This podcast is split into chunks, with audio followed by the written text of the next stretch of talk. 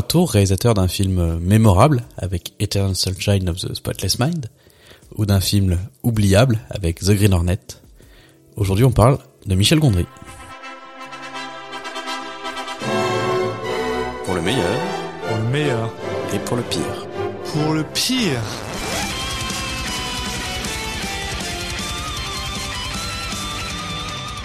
Et salut Alexis, comment ça va Salut Julien. Cette belle journée de janvier 2024. Eh bah écoute, ça va plutôt bien. On parle de quelqu'un. Nouvelle année de podcast. Nouvelle grosse année de podcast. On a des trucs. euh, On a des trucs. Peut-être. Qui sait? On verra. On a toujours, en tout cas, on a, on a des idées, parce qu'on a toujours des idées, ça c'est facile. Les idées, c'est facile, ouais, c'est vrai.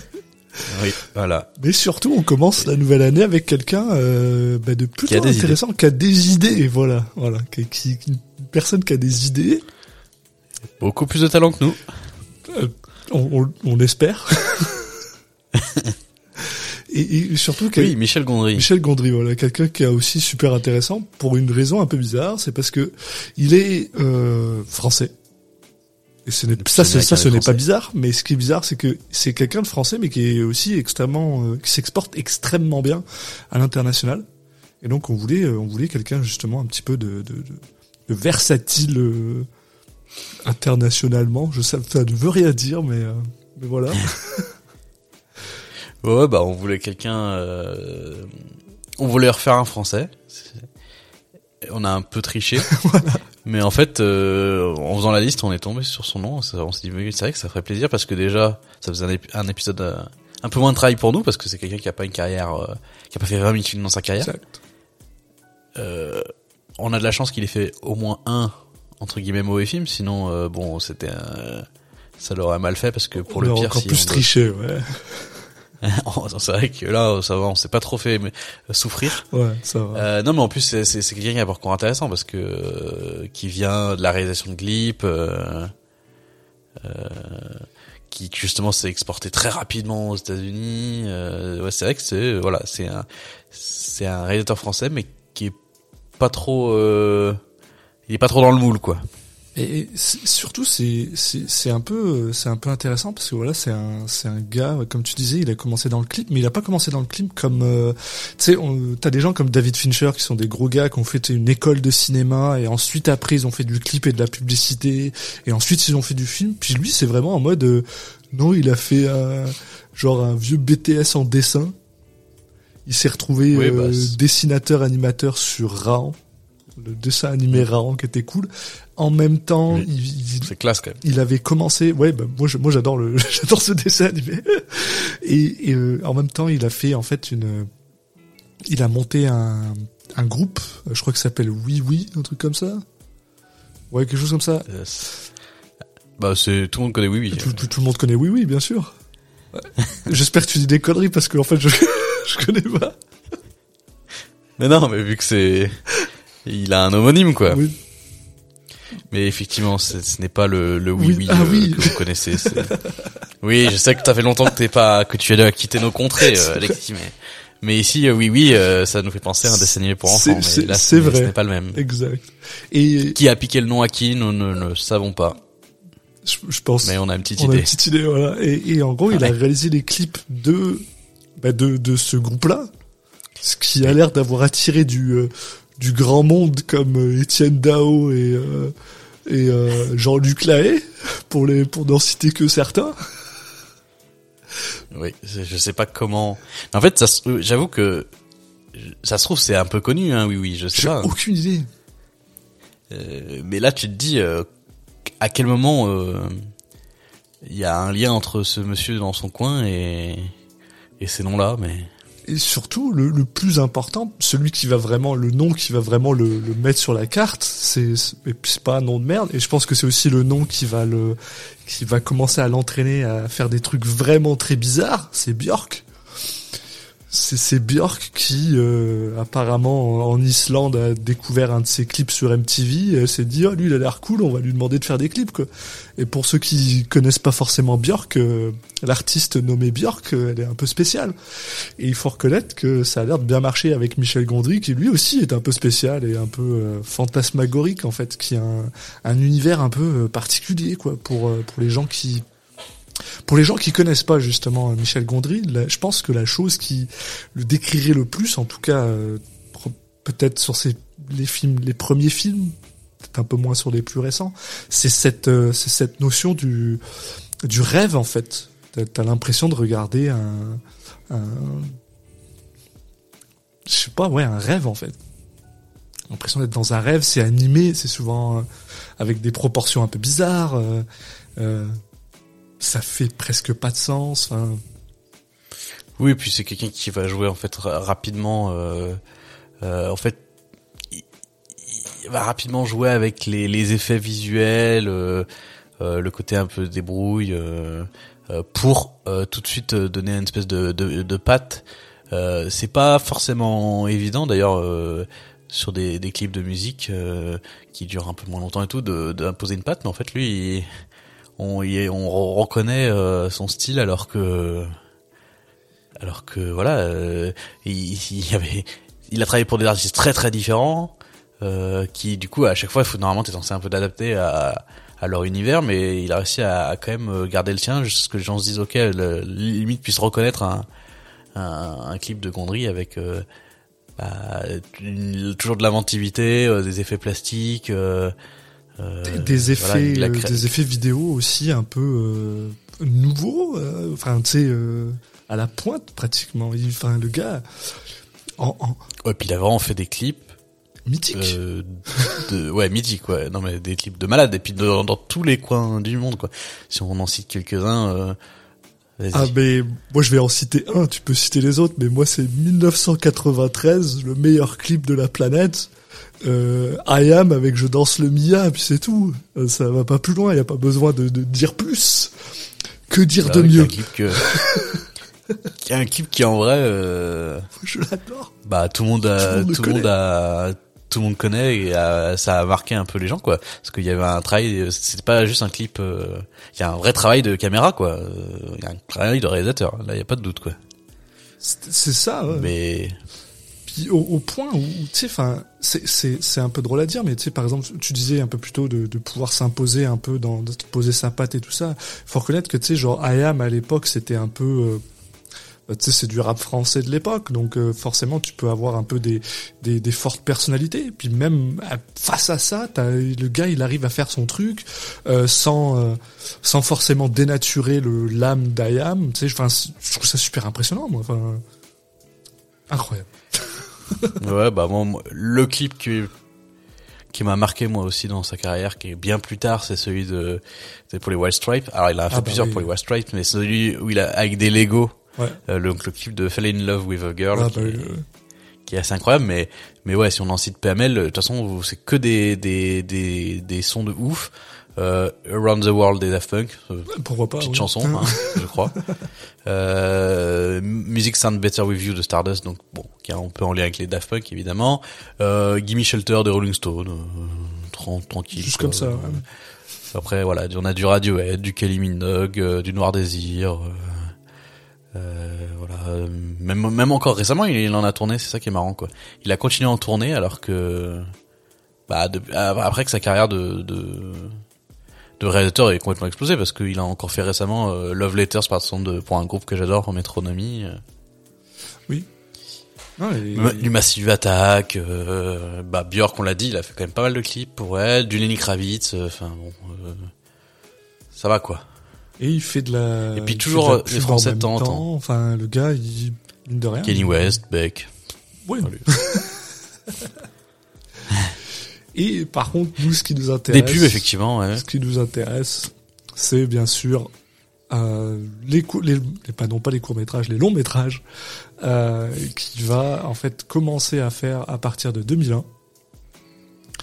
Et juste pour conclure, du coup, euh, et faire la transition. En plus, ce qui est marrant avec que Michel Gondry, c'est que tu sens que il y a un truc avec la musique chez lui quand même parce Oui, que bien sûr. euh, ça sera ça va se reconnaître dans on a l'impression que les, tous les artistes qu'il a pour lesquels il a fait des clips que c'était vraiment des trucs qu'il kiffe parce que à chaque fois c'est un peu ce genre d'artiste que tu vas retrouver dans ses films Ouais. et il y a toujours il y a souvent du bon goût dans ses sur le choix des musiques de ses films en tout cas et en plus c'est marrant parce que toute sa famille est une famille de, de musiciens quoi il a il y a ce truc là de euh, son grand-père euh, c'est euh, l'inventeur de de d'un d'un lointain ancêtre des synthétiseurs euh, euh, son père est, il est passionné de musique euh, son frère est bassiste du groupe euh, Lud- Ludwig von euh, 88 je sais pas comment on dit mais euh, un groupe de punk que j'aime bien Ouais. français qui fait encore qui, qui, qui, qui rien que l'année dernière a sorti 15 000 Qui, albums qui ouais, qui est toujours live là. Ouais, c'est. Ouais, ils, ils, l'année dernière, ils en sur un milliard à chaque fois, toutes les semaines, ils sortent un album, bref. Non, mais il y a un truc avec la musique chez lui, donc, euh, Ouais, c'est pareil. hein. Mm. Donc. euh, effectivement, le cinéma. Et le cinéma, et le cinéma, c'est clair que ça, ça vient le chercher lui aussi, parce que bon, euh, Human Nature 2001, un film euh, qui, bah, déjà de base, super drôle, parce que c'est un film qui est euh, qui est produit par euh, deux personnes assez intéressantes, hein, Spike Jones et Charlie Kaufman. Euh, Charlie Kaufman, on en reparlera un peu plus. Bah, en fait, on peut même en parler maintenant. Dans hein vraiment pas longtemps. parce qu'il a aussi écrit Human Nature. Et ce qui est super drôle, parce que euh, bon, pour euh, pour les personnes qui savent pas qui est Charlie Kaufman, Charlie Kaufman est un scénariste américain euh, qui est connu pour avoir écrit des films et, et un livre que j'adore qui s'appelle Endkind, qui sont très spéciaux, mais vraiment très très très spéciaux. Et ce qui est super drôle, je dirais, surtout par rapport à Michel Gondry, c'est que comme en fait ces deux premiers films qui sont bah, Human Nature et Eternal Sunshine of the Spotless Mind, qui est dont le second est reconnu comme étant son meilleur film, sont tous les deux écrits par Charlie Kaufman. Ils ont une patte qui sont extrêmement spécifiques, avec un peu de non-sens, parce que Charlie Kaufman adore le non-sens. Et on a tendance, en fait, à associer bah, ces caractéristiques et ces qualités-là à, au travail de, de, de, bah, de, de Gondry, en fait. Alors que c'est peut-être Oui. un petit peu plus difficile, en fait, quand tu commences à regarder les autres films qu'il a réalisés. Est-ce que c'est lui ou est-ce que c'est Kaufman Est-ce que c'est un mélange des deux? Est-ce que c'est un peu... Et ça devient un petit peu plus bizarre, en fait. Mm. Je pense que... C'est marrant parce que quand tu euh, quand tu regardes un peu justement entre les, le début puis là son premier film, la carrière de, de Gondry, t'as vraiment t'as une espèce d'impression de euh, tout était euh, naturel dans l'enchaînement entre les, les trucs quoi. Ouais, ouais. les clips, les pubs, euh, les films, et qu'il a jamais, il a, il est toujours euh, là au bon moment. Ouais. Non, mais je sais pas comment expliquer ça, mais tu sais, et là il commence. Euh, il est sur un film avec un scénario de Kaufman. euh, il a directement euh, l'impression qu'il commence directement par un film euh, où on lui laisse faire ce qu'il veut. Je sais pas, il y a- un truc de, t'as pas l'impression qu'il a qu'il a dû passer par des, des films de charbonnage un peu où il est il, l'impression qu'il commence directement par un film qui a son image. En fait, il a fait que des films un peu à son image. Il a eu cette chance-là. Super bizarre. Et avec, avec des gars, euh, je veux dire, bon, qui étaient bon, Et quand même bien installés à l'époque. Je veux dire... euh, Oui, et puis ce film, clairement, euh, moi, quand, enfin, euh, c'est un film que j'ai visionné pour pour l'enregistrement, ce que j'avais jamais vu. Bien sûr, pareil. Euh, euh, ce que je me suis dit tout le long du film, c'est ça n'a aucun sens que quelqu'un ait décidé de produire ce film. C'est- Imagine, ton premier film, c'est un, c'est déjà, c'est un film que euh, il y a un milliard d'autres réalisateurs, ils vont devoir se battre toute leur vie pour avoir le droit de faire un truc aussi bizarre. En plus, c'est un Français qui arrive, enfin, Steven Soderbergh voulait réaliser ce film, Human Nature.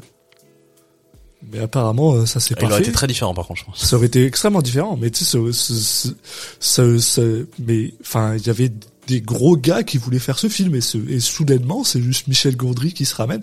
Bon, euh, pas non plus euh, juste avec son couteau, quoi. Enfin, le mec, il avait quand même déjà fait beaucoup de, de, de clips et tout ça. On n'est pas en train de dire il vient de nulle part, le gars, mais c'est quand même un peu spécial. Non, mais juste, c'est fluide, en fait. euh, Ouais, c'est ça. Ouais, c'est ça. Mais et puis c'est c'est des parcours qu'on voit plus en fait. Euh, à l'époque, ça, à l'époque, c'était un parcours normal. Euh, Ouais. Clipper, et les mecs, ils étaient fous de ça, de, de mecs qui faisaient des clips et des pubs. Bah d'ailleurs, Spike Jones, il a, il a le même, euh, qui, qui est producteur sur ce film, mais il a le même, un peu le même parcours. Jones, Euh, Fincher, c'est les mêmes. là. Ouais, voilà, avec d'ailleurs des gens qui ont fait des carrières très très différentes, enfin qui ont pas du tout le même style, même si tu sais, il y avait un peu ce style euh, euh, clipper parce que voilà, ça allait vite, ça allait un peu plus vite, un peu plus cut et tout. Euh, c'est un peu le cliché qu'on a avec ça, alors que Michael Bay, ouais. ouais. alors lui, Michael Bay pas- vient de là-dedans, lui aussi. C'est sa faute en clip. fait. Ouais, il vient du Non mais bon, de je pense pas qu'on puisse dire que Fincher ça soit quelqu'un qui utilise beaucoup les cuts ou Non, Michel du tout. Mais il y avait un peu cette, cette image de, waouh, c'est c'est la nouvelle façon de faire du cinéma. Ouais, bah ouais. le, tu sais, le nouvel Hollywood, mais il passait par ça maintenant. Bon, c'est un peu, il y a plus trop ça, quoi. En, en parlant de pareil, hein, Michel Gondry, c'est pas une personne qui utilise beaucoup de cuts, c'est une personne qui justement Bah euh, laisse euh, laisse beaucoup la caméra euh, parler. Et ça, et je trouve que ça ramène un peu ce côté un peu fantasmagorique dont je parlais plus tôt, ce côté un peu, t'as l'impression que ça flotte, tu sais que t'es sur un nuage. Et enfin, il il a une manière de, de réaliser que je trouve super intéressante. Et tu vois, c'est vraiment drôle parce que c'est un film que j'ai vu. Pareil comme toi euh, pour le le- le- l'épisode, je ne savais pas, je je pense que j'ai dû rater. Le, je ne savais pas que c'était écrit par Charlie Kaufman.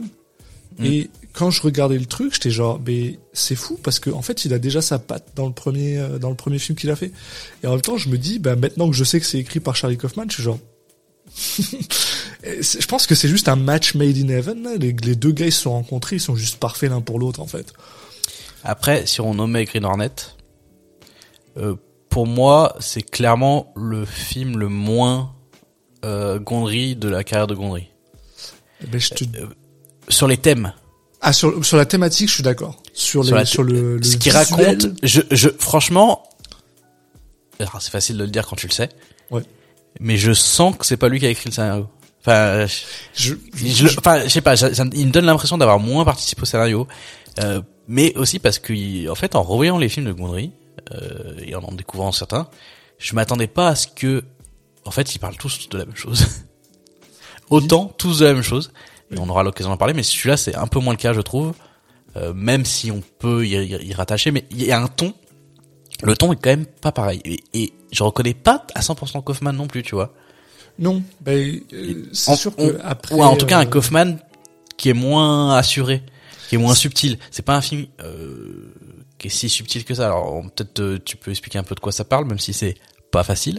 Oui, on va. Puis de toute façon, je veux pas non plus y aller euh, super loin là, mais mais c'est vrai que par contre c'est super drôle alors parce que euh, il faut reconnaître que euh, donc Human Nature par rapport à Kaufman pour en- pour en venir, il est entre Being John Malkovich et Adaptation qui sont deux bangers incroyables. D'ailleurs, Adaptation, si vous voulez en entendre parler, on a fait un épisode sur Citizen Cage là-dessus.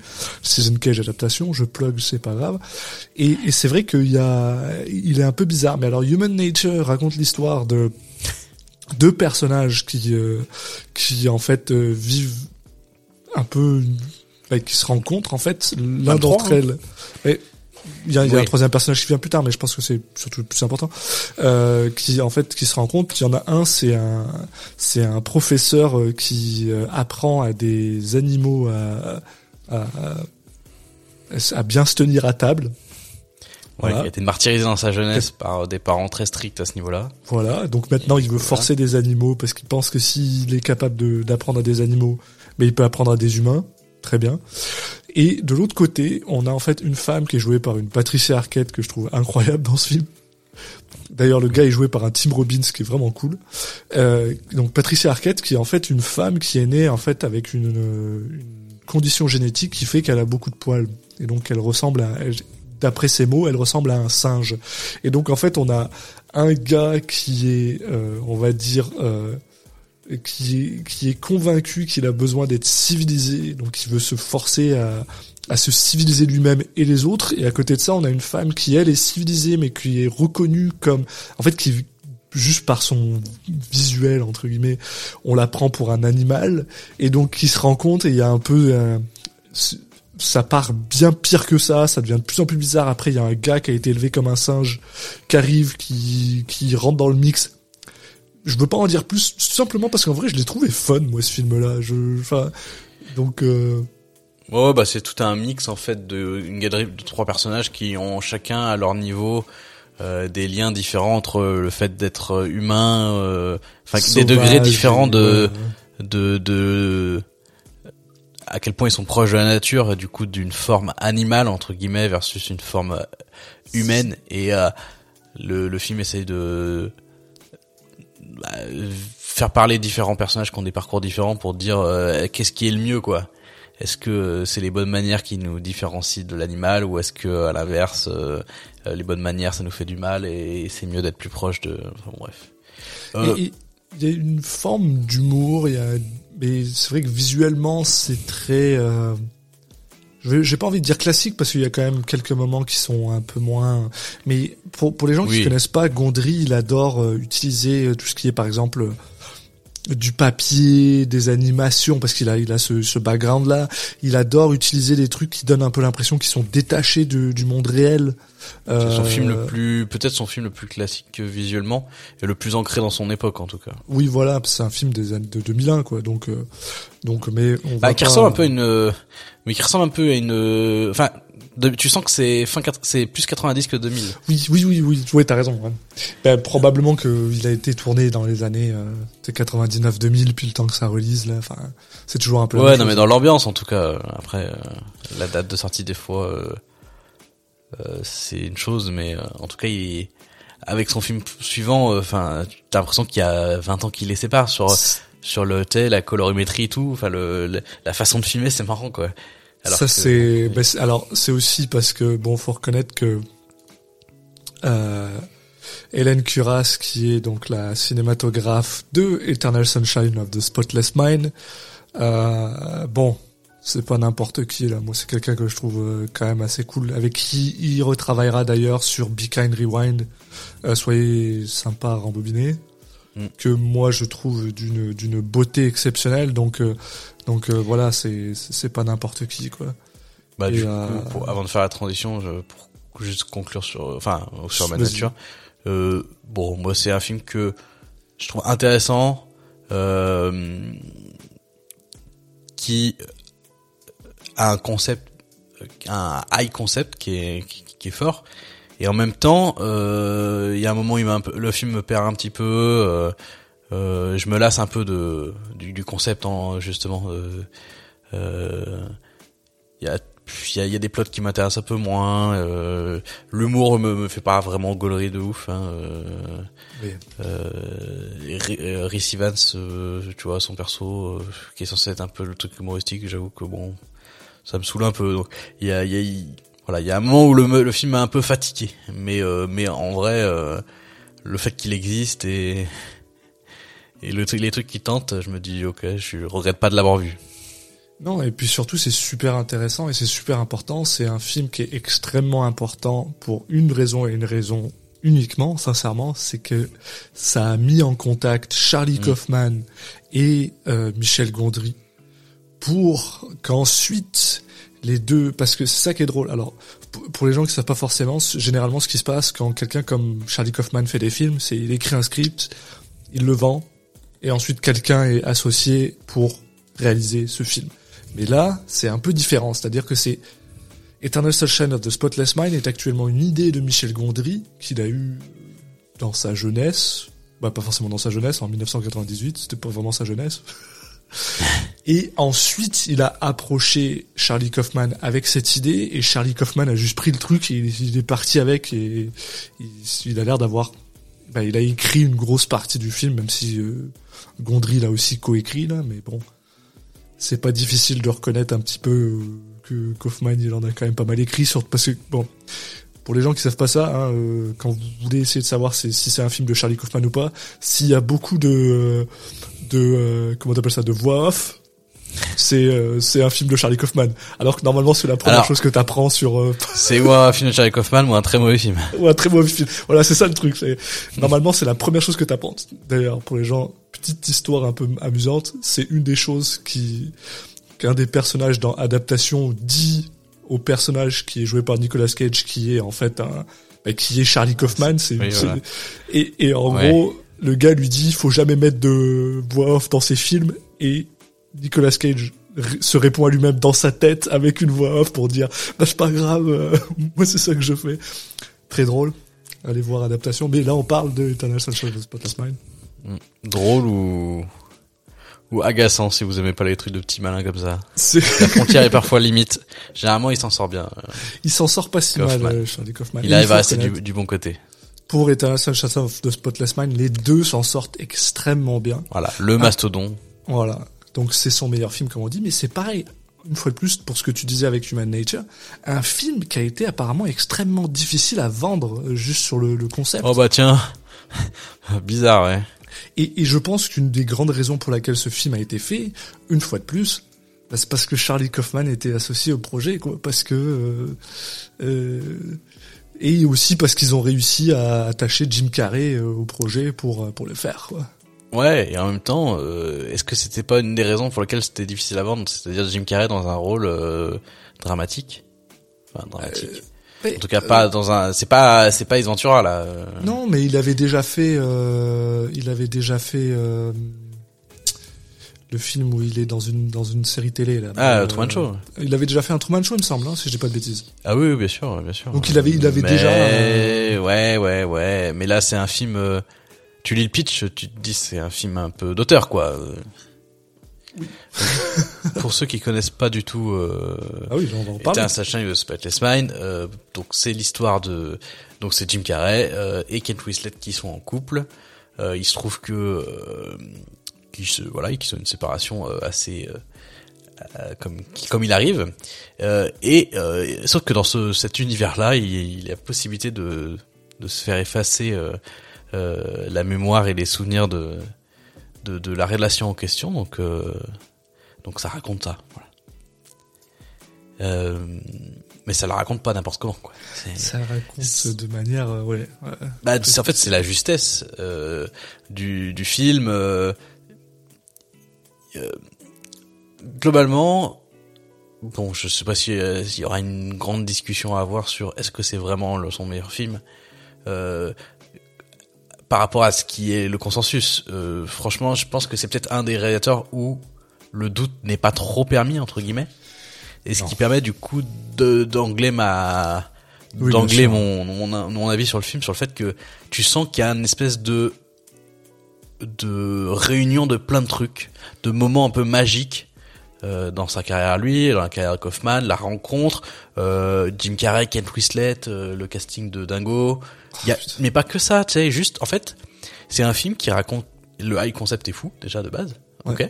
Mais en fait, juste tout ce qui touche les deux, c'est tout est parfait en fait. C'est-à-dire que ils arrivent à trouver la- le ton parfait. C'est d'une, c'est de la justesse.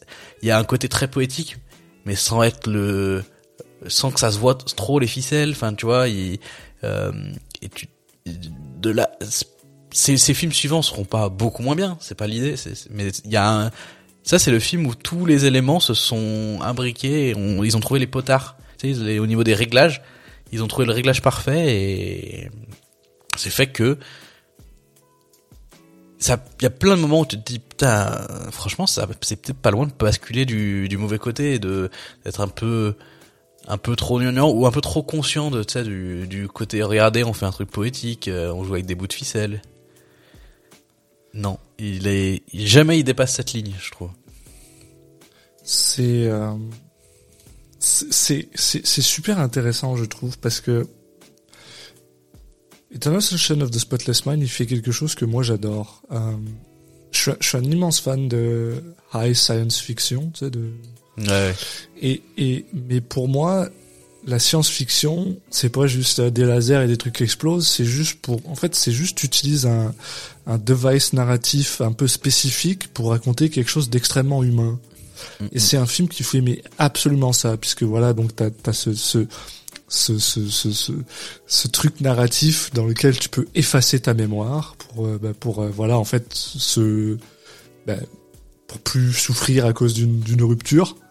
Et au final, bah, tu te rends compte que c'est quelque chose d'extrêmement humain de pas vouloir souffrir et en même temps c'est horrible et en même temps c'est, enfin, c'est, c'est messy, c'est bizarre et enfin il y a plein de trucs exceptionnels et on a le droit donc, euh, bah, comme on disait donc un scénario, un screenplay qui est quand même d'une justesse exceptionnelle avec une voix off bien sûr parce qu'il se parle à lui-même en même temps qu'il l'oublie c'est sa mémoire quelque chose que je trouve absolument incroyable parce que c'est aussi un film qui est non linéaire dans cette manière-là, puisqu'en fait il commence par oublier les mémoires les plus proches, puis ça, ça remonte dans le temps.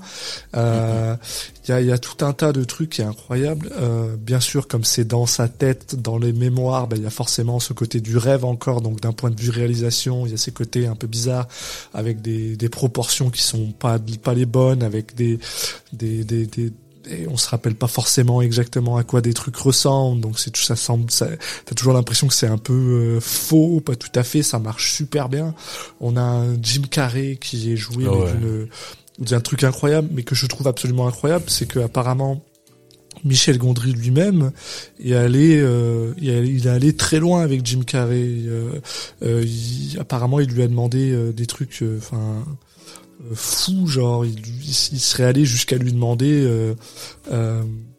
après une conversation qu'il avait eue avec lui, alors qu'il venait juste d'avoir une rupture, de rester là-dedans pendant un an jusqu'à ce qu'il commence à tourner, quoi.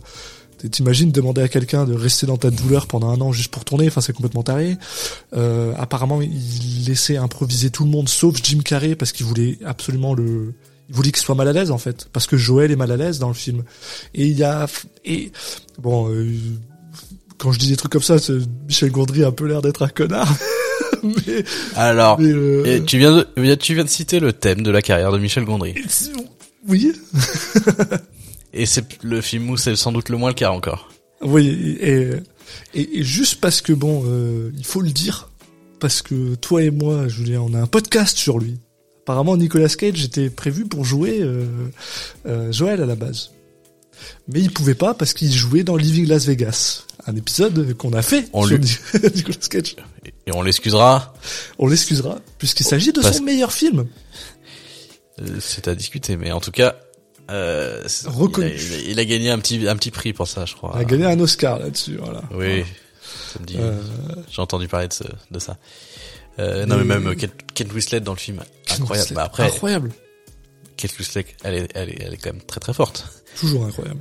Euh, Voilà. Mais c'est vrai que là, wow, oh, le duo. euh, Mais ils sont tous bien, hein, parce que de toute façon, on a un amour fou pour Elijah Wood. Ah ouais. Oh, Et euh, moi, je- quand je vois Elijah Wood dans un film, je sais Je pas, ça content. me rend heureux. c'est c'est- Dans un film ou dans un clip, mais C'est vrai que le jour où on va faire un épisode sur Elijah Wood, on va on va pas être objectif du tout. tous ces films trop bien où il apparaît dedans alors que les gens euh, ils ont aucune idée qu'il est dedans. Enfin, Ouais, en ils oublient euh, trop vite qu'il est dedans et juste il est là et il est heureux et et nous aussi. C'est ouais, ouais, puis il y a David Cross, Hélène, euh, Kristen Helen Durst, Kirsten Durst, Mark Ruffalo. Ouais. Ruffalo qui a un peu là un effet euh, Elijah Wood aussi. Moi Ouais. il me rend un peu heureux quand même. Il me fait plaisir.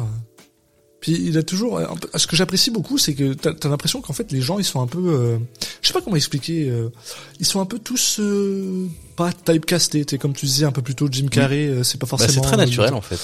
Mais mais c'est pas le genre de personne que tu prendrais. Euh, Kate Winslet qui joue justement cette euh, fille un peu euh, la la la manic pixie dream girl, euh, cheveux bleus, euh, un peu excentrique. euh, merci, c'est pas forcément son type de personnage. Même euh, Elijah Wood qui est genre un un, un gars qui un technicien informatique machin, pas forcément son son, son Non mais truc, dans leur euh. façon de jouer il y a un truc très euh, très naturel je trouve et très euh, caméscope. Enfin je sais pas t'as l'impression que c'est il y a quelqu'un qui a pris un caméscope qui a filmé des gens qui existent quoi. Ouais, ouais, ouais. Et, mais c'est ça qui marche. Mais il y a que ça un euh, peu dans le grain de l'image aussi, hein. De toute façon, c'est et puis c'est un truc que Michel Gondry aime, aime beaucoup, ce côté euh, caméscope. Euh, dans le grain, dans même juste les la façon de, de enfin les plans, etc. quoi, euh, la façon de de de de, de cut, de le montage aussi, enfin. euh, parce que notamment ça crée ce- cette proximité avec les personnages et cette euh, sensation naturelle. Et là, ça marche, euh, ça marche bien, quoi. Puis quelque chose que je trouve tout à fait d'accord avec toi. Et en plus quelque chose que je trouve absolument incroyable, moi, c'est euh, c'est le côté euh, euh, à quel point euh, Gondry est vraiment allé en mode euh, tous ces effets ils sont pratiques pratiquement. Il y a très très peu de CGI. Euh, c'est tout, c'est tout soit à l'édit, soit des, des perspectives forcées. Enfin, c'est c'est vraiment genre un je sais pas comment expliquer. C'est un film. T'as l'impression qu'il a été fait, ouais, comme tu disais, qui a été fait à la main. Tu sais, genre, euh, voilà, on on a pris des gars, puis on les a mis dans une caravane, puis on a filmé, puis euh, ah, euh, je veux faire un effet un peu bizarre, bah, je, je mets une caméra sur une sur une chaise euh, chaise roulante, puis je la fais rouler quoi. Enfin, j'ai pas de Mm. pas de gros trucs, pas de rails, pas de machin. Et c'est Et je crois, et je crois beaucoup plus à cet effet que quand, que dans un, un, un gros film Marvel, quoi. bah ouais, ouais. ouais. Et ça, marche, c'est- viscéral en fait. Ça, c'est- ça, ça, ça, ça se transcrit à l'écran, puis Bah, c'est naturel dans le flow du film, quoi. exact. Et En fait, le, une des qualités de Gondry, c'est qu'il est très fort pour te, pour le, la suspension d'incrédulité, quoi.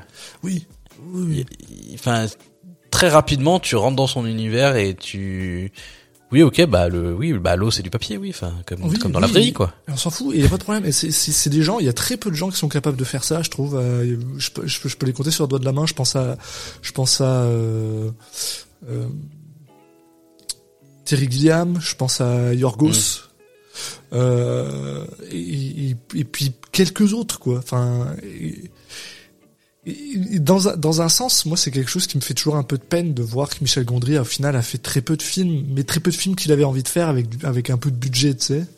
Parce que ah, j'ai l'impression qu'il a il- son ah, j'ai envie de voir plus de films comme Eternal Sunshine en fait. Et surtout en ce moment dans le dans le cadre visuel cinématographique qu'on a où t'as 7 Marvel par an et euh, t'as plus de films comme ça quoi donc euh, ah, c'est Oh, oh, énorme boomer, quoi. Ah ben ah, euh, là-dessus, mais aucun problème. Là. Et, euh, je, dis pas que je les aime pas, hein, c'est juste que je trouve ça dommage qu'on ait moins de drames comme ce genre de film-là. Allez voir euh, Poor Things de Yorgos parce que justement ça ramène un peu ça dans le dans le vis dans le zeitgeist euh, visuel euh, cinématographique francophone, francophone non, européen, européen, oui, les, les européens. je oui, crois. oui. Voilà. Mais euh, bref. Donc voilà, Eternal Sunshine. Bah après, euh, moi je veux pas non plus. Non, mais on a fait trop. exprès de pas parler du de l'histoire et ça, je trouve ça bien parce que bah, voilà, ça c'est le concept, mais en fait, vous vous doutez bien qu'il se passe plein de trucs. Mais aussi le truc, c'est que je trouve que c'est à, à, à- comment dire, c'est à, à- c'est c'est- c'est aussi parce que c'est extrêmement difficile d'expliquer ce qui se passe dans ce film parce que on vous l'a dit en fait. Voilà, c'est un gars qui oublie ses, sa mémoire, voilà. Puis Oui, oui, bien sûr, bien sûr. sais, euh, c'est un peu abstrait comme euh, comme comme. euh, Oui, oui, oui, non, on pourrait en dire en plus, mais ça n'a pas, en tout cas, pas d'intérêt. Euh, Non, en plus, voilà. on vous laisse découvrir tout ce que ça implique. euh, Enfin, enfin, je trouve que le, il a, un, il a un truc fort, c'est que c'est un film qui est à la fois, si tu voulais l'expliquer visuellement, euh, le scénario en détail et tout, t'aurais du mal. Et en même temps, il a un pitch qui tient en une phrase et qui, qui, qui- quand tu l'entends, t'as envie de voir le film. Ouais. C'est ça qui, c'est fort quand même. Un film Ah ouais. qui soit aussi euh, euh, perché entre guillemets euh, et aussi facile à, à expliquer et à vendre. Même au niveau du marketing, il, il a bien fait le taf. Puis alors que je suis convaincu que c'est ça qui est drôle, c'est ouais, t'as raison, à pitcher et à vendre à des à des gens normaux, c'est quand même assez facile. Mais par contre, j'ai l'impression que à pitcher à des à des gens qui te donnent du, du cash pour Ah oui, pour le c'est faire, ça a dû être extrêmement difficile. Voilà. Et en même temps, euh, de notre point de vue extérieur, euh, tu- toujours, on est toujours sur cette espèce de, de logique de carrière parfaite où Ouais, le bah mec ouais. il a le droit de faire ce qu'il veut, euh, il fait, il fait un, son deuxième film, c'est un film incroyable. euh, mais bon. Effectivement, ça c'est le, le- notre point de vue extérieur, mais ça a peut-être été une galère de tous les instants de, de faire accepter ce film. Mais bon, quoi qu'il Ouais, arrive, ouais. il existe et bah le, le- on peut que être heureux que que ça soit le cas quoi. Et euh, Son après film ça, suivant. Son film suivant, euh, La Science des rêves, qui est pas un film. Je l'ai vu, mais il y a une éternité. Et je l'ai vu parce qu'il y a Alain Chabat dedans. Voilà, Oui. parce que moi, je suis un immense fan d'Alain Chabat. Euh, Comme toute personne m'en- constituée. comme comme toute bonne personne, oui, d'accord. Euh, et je, mais par contre, le problème, c'est qu'il y a aussi Charlotte Gainsbourg dedans, et j'aime pas Charlotte Gainsbourg, donc Moi, ça. J'adore Charlotte euh, Gainsbourg. À chaque fois que je vois un film à Charles Gainsbourg, je me fais remarquer que j'aime beaucoup Charles Gainsbourg. Moi, je l'aime pas. Mais euh, voilà. J'aime sa musique aussi.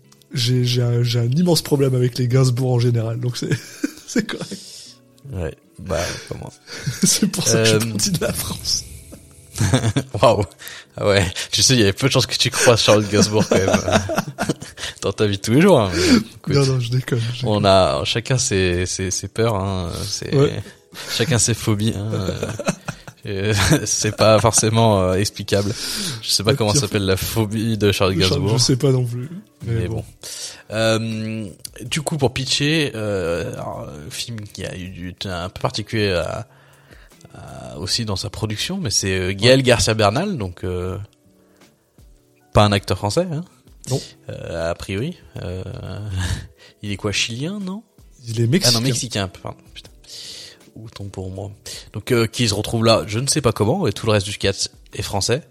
Euh, et ça se passe en France. euh, euh, mais lui justement, il, ça joue là-dessus. Donc c'est lui, il est, en fait, sa, sa mère est française, hein, euh, et il se retrouve à revenir en France euh, parce que c'est un peu la galère. Et donc il parle pas très bien. Donc il y a, y a, ça va être un des enjeux un peu dans, dans, dans le film.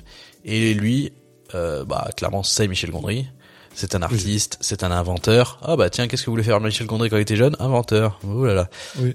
Donc on commence la série de tous les films où tous les personnages principaux des prochains films de Michel Gondry Michel seront Gondry, Michel ouais. Gondry Exactement. et seront des connards finis. et et et pas et, et c'est euh, intentionnel. hein. C'est-à-dire oui, que c'est Michel Gondry qui sa dit thérapie. putain, voilà qui dit qui qui qui doit vraiment se détester enfin non mais c'est intéressant parce qu'il y a ce côté le personnage euh, tu peux ça peut être galère un peu à le visionnage parce que le personnage est un peu détestable et et avec le côté euh, je sais pas comment tu sais c'est le syndrome de euh, de l'acteur principal. Je sais pas si c'est si Oui, clair oui, mais tu sais, le côté euh, euh, et puis le vu que c'est un artiste et tout il doit forcément euh, c'est lui le personnage le plus important de sa vie et il en a rien à foutre des autres et Ouais. euh, il y a vraiment ce côté. Et je trouve que c'est très bien euh, mis en scène et très bien euh, amené de manière subtile. Tu t'arrives à ressentir le truc de euh, putain c'est vraiment un connard. En même temps euh, il est pas euh, pas il fait pas des choses si horribles que ça mais dans le fait que euh, vraiment il vit pour lui. Il pense que bah, voilà que, les autres euh, ne sont que des personnages secondaires de son histoire et que donc du coup ils n'ont pas le droit à la même euh, reconnaissance. Et là ça se joue notamment sur euh, une histoire d'amour où bah voilà il- dans sa tête il a euh, il, il imagine une histoire d'amour parfaite et donc du coup euh, la, la, la femme en question euh, si elle si elle se détache de, de- le truc qu'il a parfait qu'il a imaginé dans sa tête bah C'est c'est ouais. de sa faute et c'est c'est un reproche à lui faire, etc. Et en même temps, euh, le film est très clair sur le fait que bah non, c'est son personnage principal qui a un problème. Et d'ailleurs, euh, il va jamais euh, récompenser ce personnage principal. Ce qui est, ce qui est aussi intéressant, pour revenir justement sur le truc ce que tu dis, c'est que c'est aussi le premier film et ça va ensuite continuer comme ça, qui est, est 100% écrit par Oui. Michel Gondry. Voilà, donc Oui. c'est Et là, tu le sens. plus, plus de Kaufman, plus rien. Et c'est vrai qu'en fait, on se retrouve, voilà, comme tu dis, avec un petit peu, toujours, toujours du fantasmagorique, toujours un petit peu de trucs Oui. bizarres avec des animations, mais un peu moins du non-sens que Kaufman est excellent et un peu plus de euh, je me déteste. Oui. Et c'est le plus, c'est son film le plus papier mâché. oui. En, ben, euh, bon, soyez visuellement, sympa, oui. euh, voilà. C'est tout le concept du film, effectivement. Mais là, c'est très papier mâché. Et euh, mais bon, après, euh, je, je pense. Alors, tu sais, c'est ça, je l'ai vu il y a super longtemps, mais je j'ai encore une bonne. Euh, tu sais, une- quand même, euh, je, je pense que j'avais un bon, Je un pense bon que ça marque retour là-dessus. parce C'était pas trop mal. Euh, c'est sûr que c'est pas son prochain film, mais euh, euh, qui est moi et mon préféré en fait. Même si je, c'est ce que tu disais plus tôt, c'est difficile de dire que Eternal Sunshine est pas son meilleur. C'est sûr que c'est son meilleur, mais j'ai une un immense immense euh, euh, kindness Affection. pour Be Kind Rewind Affection. parce ouais. que ouais d'affection parce que bah, parce que ça parle de cinéma et parce que j'adore le, le délire en fait euh, de de de, de, de ce film là quoi donc mais bon euh, peut-être termine je sais pas si t'avais d'autres choses à dire euh, sur euh, ouah, quelques trucs rapidement, juste dire que hum, euh, on, je peux comprendre que hum, le côté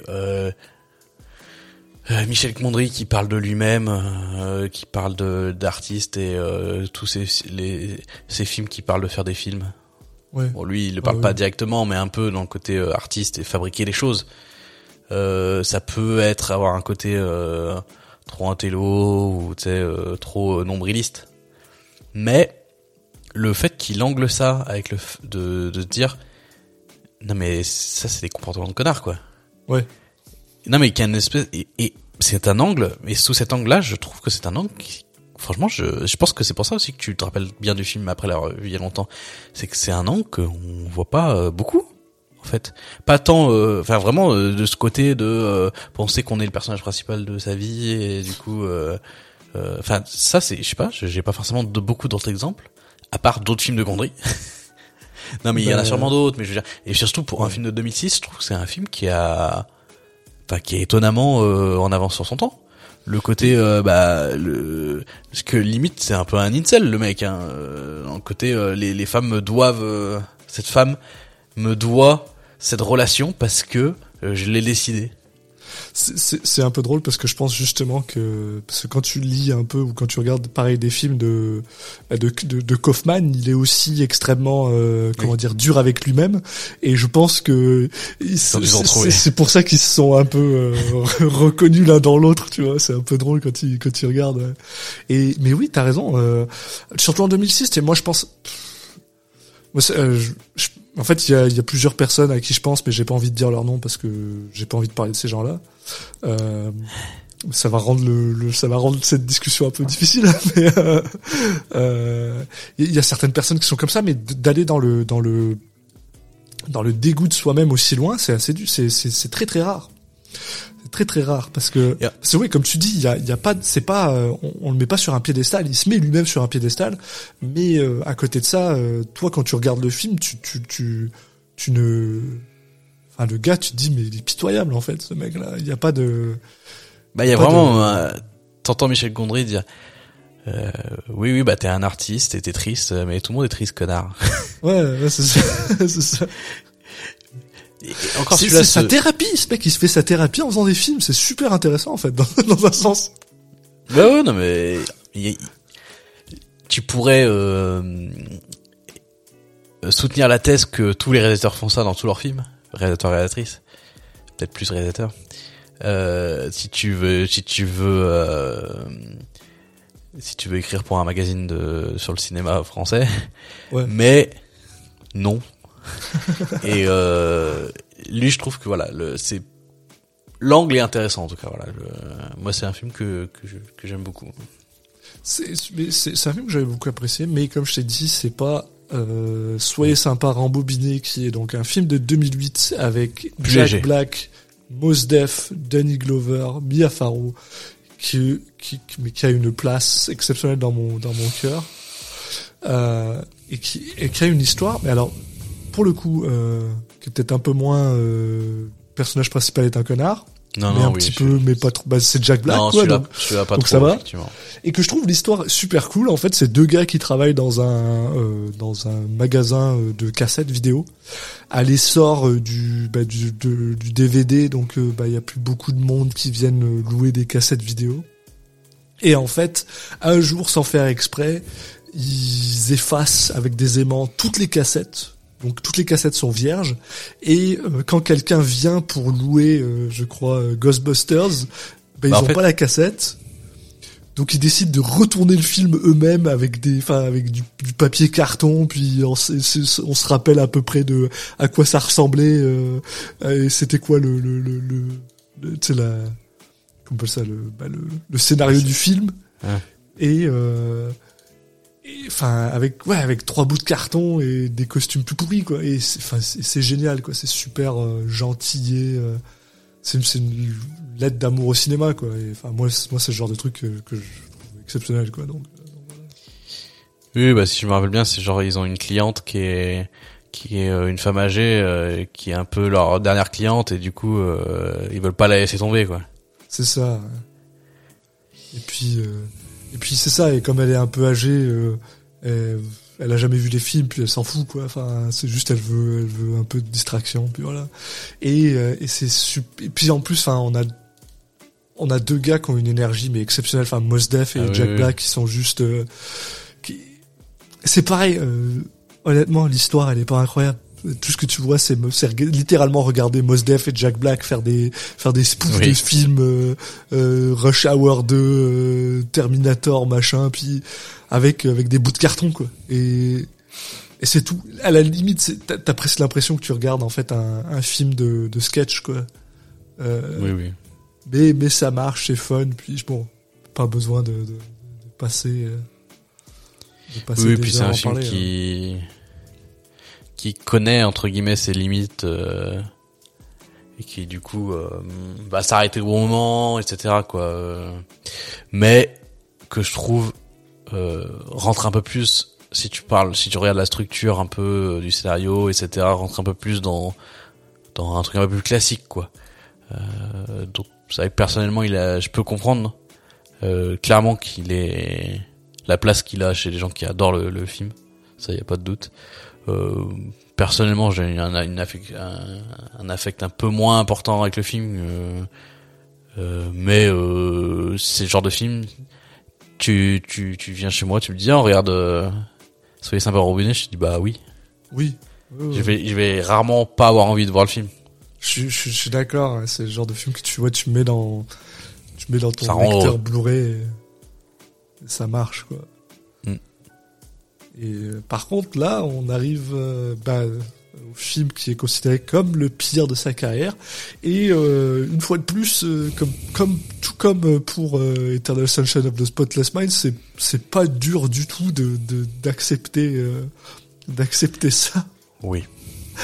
puisqu'on arrive avec The Green Hornet. Alors, qui lui, alors, pour le coup, n'est pas écrit par Michel Gondry, qui est écrit Ah par euh, deux des personnes qui... euh,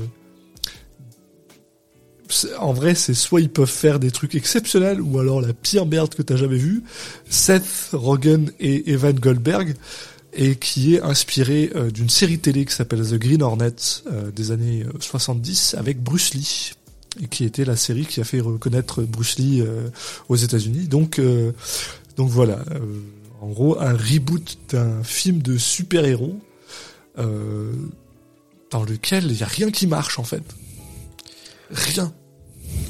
Peut-être à part la fin. J'ai j'ai rigolé une ou deux fois vers la fin, mais euh,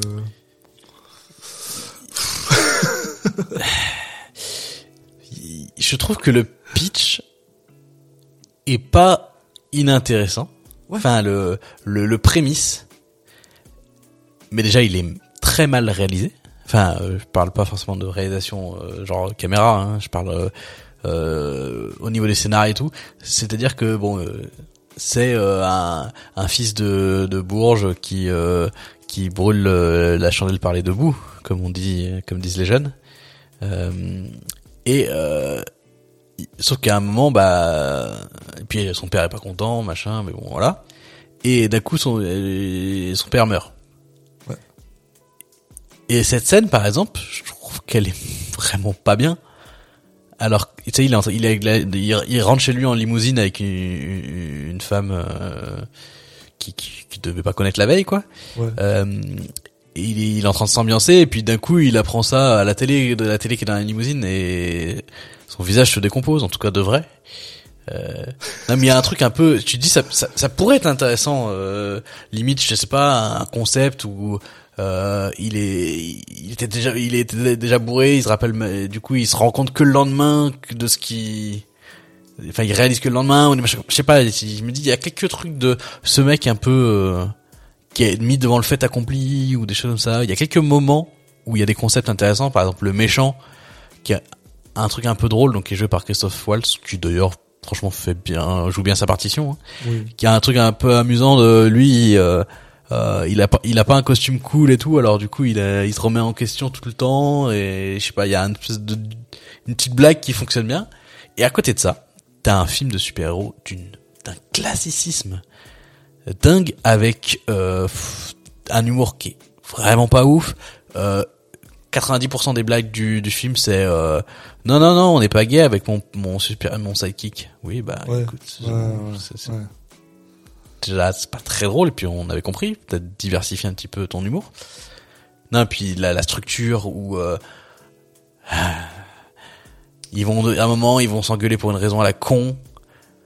Enfin c'est enfin, c'est c'est le truc que t'as vu 20 000 fois et tu le vois venir c'est pas intéressant et il y a quelques trucs un peu d'inventivité où Gondry on, on fait un peu du Gondry et tu te dis ouais ok euh, je vois ta plus-value un peu à ces moments-là en soi les scènes d'action sont pas forcément euh, ratées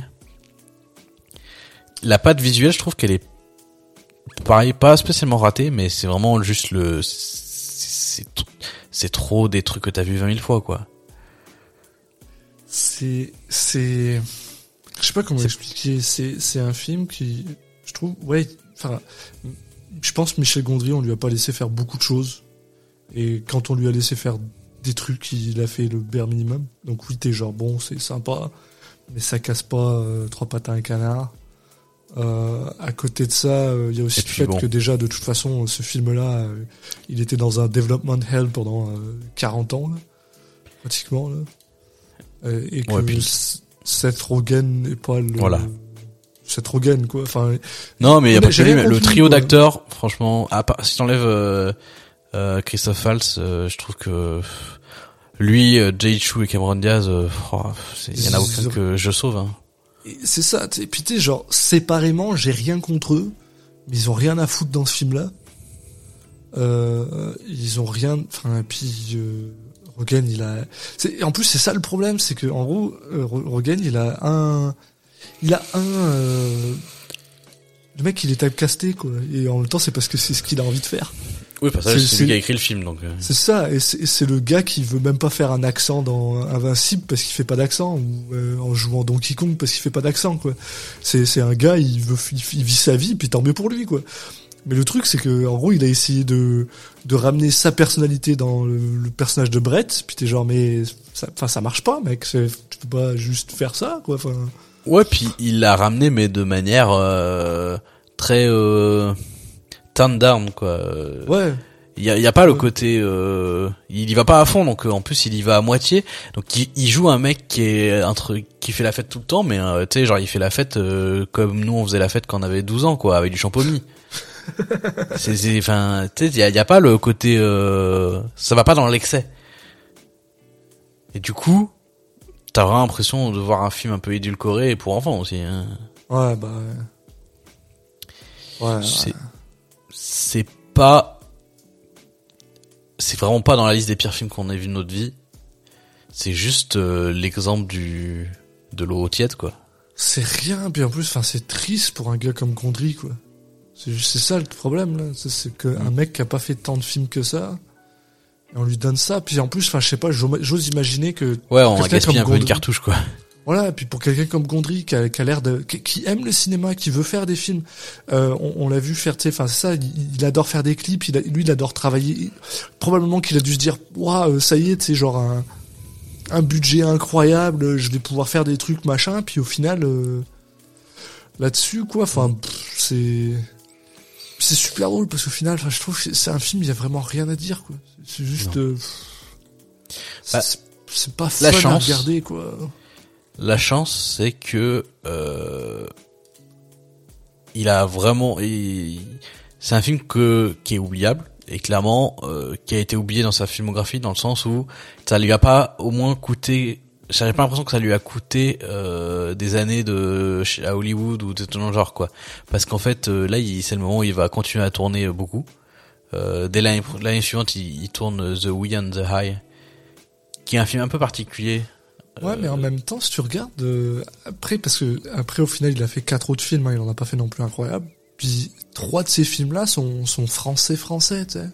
Ça se trouve, euh, The Green Ouais. Ça lui a cramé un peu l'Amérique. hein. Ouais, et en même temps, euh... en fait, les, quand il a fait des films qui étaient, euh, tu vois, par exemple, quand il fait Eternal Sunshine Spotless qui est quand même une réussite, derrière, il en profite pas pour faire un gros film. Il repart tout de suite sur des films euh, pas forcément gros budget. Euh, et puis, The, bah, The Wind the Eye, par exemple, voilà, c'est franchement un exemple assez typique Euh, c'est limite, c'est peut-être son film qui a qui a l'air. Alors c'est pas, je sais pas si c'est le, le cas, mais c'est celui qui a l'air le moins euh, avec le moins de budget. Ah. Mais je pense que c'est aussi un choix, euh, un choix visuel. et Je crois que tu l'as pas vu, toi. Non, c'est un film que j'ai pas vu. Ouais. Je, je sais à peu près de quoi ça parle, mais euh, je j'ai pas eu l'opportunité Ouais, de bah, regarder.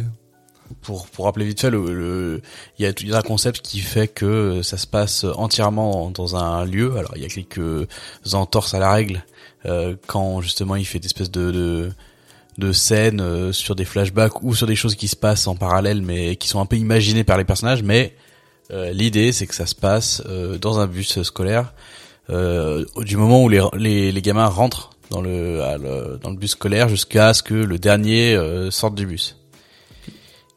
Et donc du coup bah c'est un peu filmé comme un, un documentaire.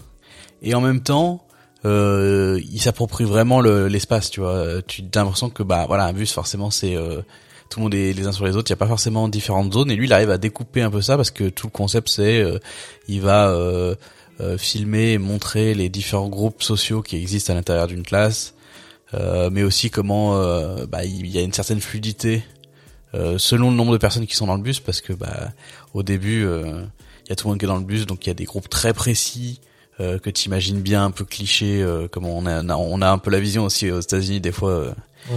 euh, t'as les t'as, et puis t'as notamment un peu les bullies d'un certain côté qui sont très euh, vu qu'ils sont tous ensemble ils s'engrainent l'un les uns les autres pour euh, pour être assez euh, horrible avec les autres euh, membres de la classe et même les autres parce qu'il n'y a pas que des enfants dans le bus il y a aussi quelques quelques gens en fait c'est c'est pas un bus scolaire je disais bus scolaire mais c'est pas vraiment un bus scolaire c'est un bus Ok, ouais, c'est un bus. Ouais. Oui, voilà, mais c'est quand même principalement euh, euh, des gamins de l'école là. Et puis au fur et à mesure que les gens euh, descendent du bus, bah tu sens que les relations évoluent. Il y a des gens qui se parlaient pas, qui d'un coup se mettent à se parler. euh, ce Ah ce bon, genre de délire là. Ça a l'air intéressant en fait. En vrai, c'est assez intéressant. C'est c'est pas parfait. Il y a des moments, il y a, y a un petit moment où que je retrouve un peu où mon intérêt perd un petit peu. Euh, justement, il y a, en fait, il y a une longue période où il y a tout le monde dans le bus et c'est en fait il y a une logique. C'est ils te présentent un peu tous les personnages avant qu'ils commencent à descendre.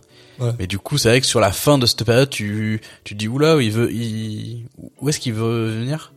Et puis quand tu justement cette, cette dynamique de euh, des gens qui commencent à descendre et tu comprends en fait euh, la logique de, du film et du coup tu dis ok là je vois mieux et il y a bon il y a donc il y a un petit une espèce de petit ventre mou mais mais en vrai c'est c'est un film quoi qu'il arrive intéressant que j'en recommanderais de aux gens de voir par pur euh, euh, intérêt cinématographique alors du coup Ok. C'est pas forcément pour tout le monde mais en tout cas pour des gens qui sont intéressés par le cinéma de aussi de comment on peut euh, filmer à l'intérieur d'un espace très clos et en même temps tu te sens jamais à l'étroit en fait et t'as toujours l'impression que il y a, y a quand même du travail de caméra quoi du, Ouais. du travail de réal c'est pas juste euh, je cale ma caméra euh, dans des petits coins euh, et je la bouge plus le, le- la caméra se déplace beaucoup dans le bus en fait Ok. Ah, c'est. Ça a l'air intéressant parce que, bah, surtout pour Michel Gondry, c'est quand même quelqu'un qui, ouais, c'est quand même quelqu'un qui est vachement inventif, là, donc c'est vrai que ça doit être, Mm. euh, doit être pas mal intéressant. ouais. bah, c'est un film qui est à la fois assez éloigné de ce qu'il a pu faire avant et en même temps tu retrouves des trucs quoi Ouais. Euh, donc voilà et puis ensuite euh, il enchaîne très rapidement derrière sur l'écume des jours donc là c'est vrai que là on est sur la période où il va faire que des films français Il va faire que des films français, et en plus, il commence avec un film, euh, bon, alors, euh, peut-être un film qui coûte 24 millions de dollars, euh, pour la part des gens, c'est peut-être, ils se disent, ah, c'est pas grand chose, mais en fait, pour un film français, c'est pas rien. C'est Ouais, un gros c'est un, gros, budget pour un film français. Et puis, euh, bon, euh, moi, les cubes des jours, j'ai une, j'ai une relation un peu particulière avec, euh, avec ça, là. Bon, pour les gens qui connaissent pas les cubes des jours, c'est un livre de Boris Vian. C'est un livre qui est, euh, euh, très dur à lire. Euh, d'un point de vue émotionnel. Il est quand même sacrément euh, violent comme, euh, comme, comme, comme livre à lire. Mais c'est aussi un livre qui est très très dur à lire quand t'as 10 ans et qu'on te force à le lire à l'école. Parce que Boris Vian, pff, sa prose, est- c'est pas forcément. Bah, en fait, quelqu'un qui écrit très bien, mais c'est quelqu'un qui écrit euh, un peu soutenu, avec des mots ouais ouais même pas, même puis, pour euh, un adulte c'est pas forcément quelque chose c'est facile à rentrer dedans Voilà. alors pour un gamin ouais c'est pas du c'est pas du langage parlé ou c'est très il faut faire beaucoup d'efforts en fait Et c'est ça qui est drôle, c'est parce qu'au final, c'est un, c'est un livre que je trouve très très bien. Quand tu le lis, quand tu es capable de le lire et que tu arrives à aller jusqu'au bout, c'est c'est un film, c'est c'est une histoire qui est super euh, dramatique, très très belle, mais en même temps euh, horrible pour euh, pour si t'es si t'es dépressif, tu vois. Et et euh, il faut savoir que quand ce film est sorti, moi ça m'a pris mais vraiment beaucoup de temps avant de le regarder parce que je me suis dit me met dans le même état que le livre, ça va ça sert à rien. Et euh, en effet, met dans le même état que le livre. C'est un film qui est extrêmement, extrêmement déprimant, alors qu'il commence de manière euh, incroyable. Euh, pour la petite histoire, en fait, c'est euh, c'est l'histoire d'un riche gars qui s'appelle Colin qui qui qui en fait euh, tombe amoureux, bon qui est joué par Romain Duris, Romain Duris qui est pas si mal que ça en plus dans ce dans ce film.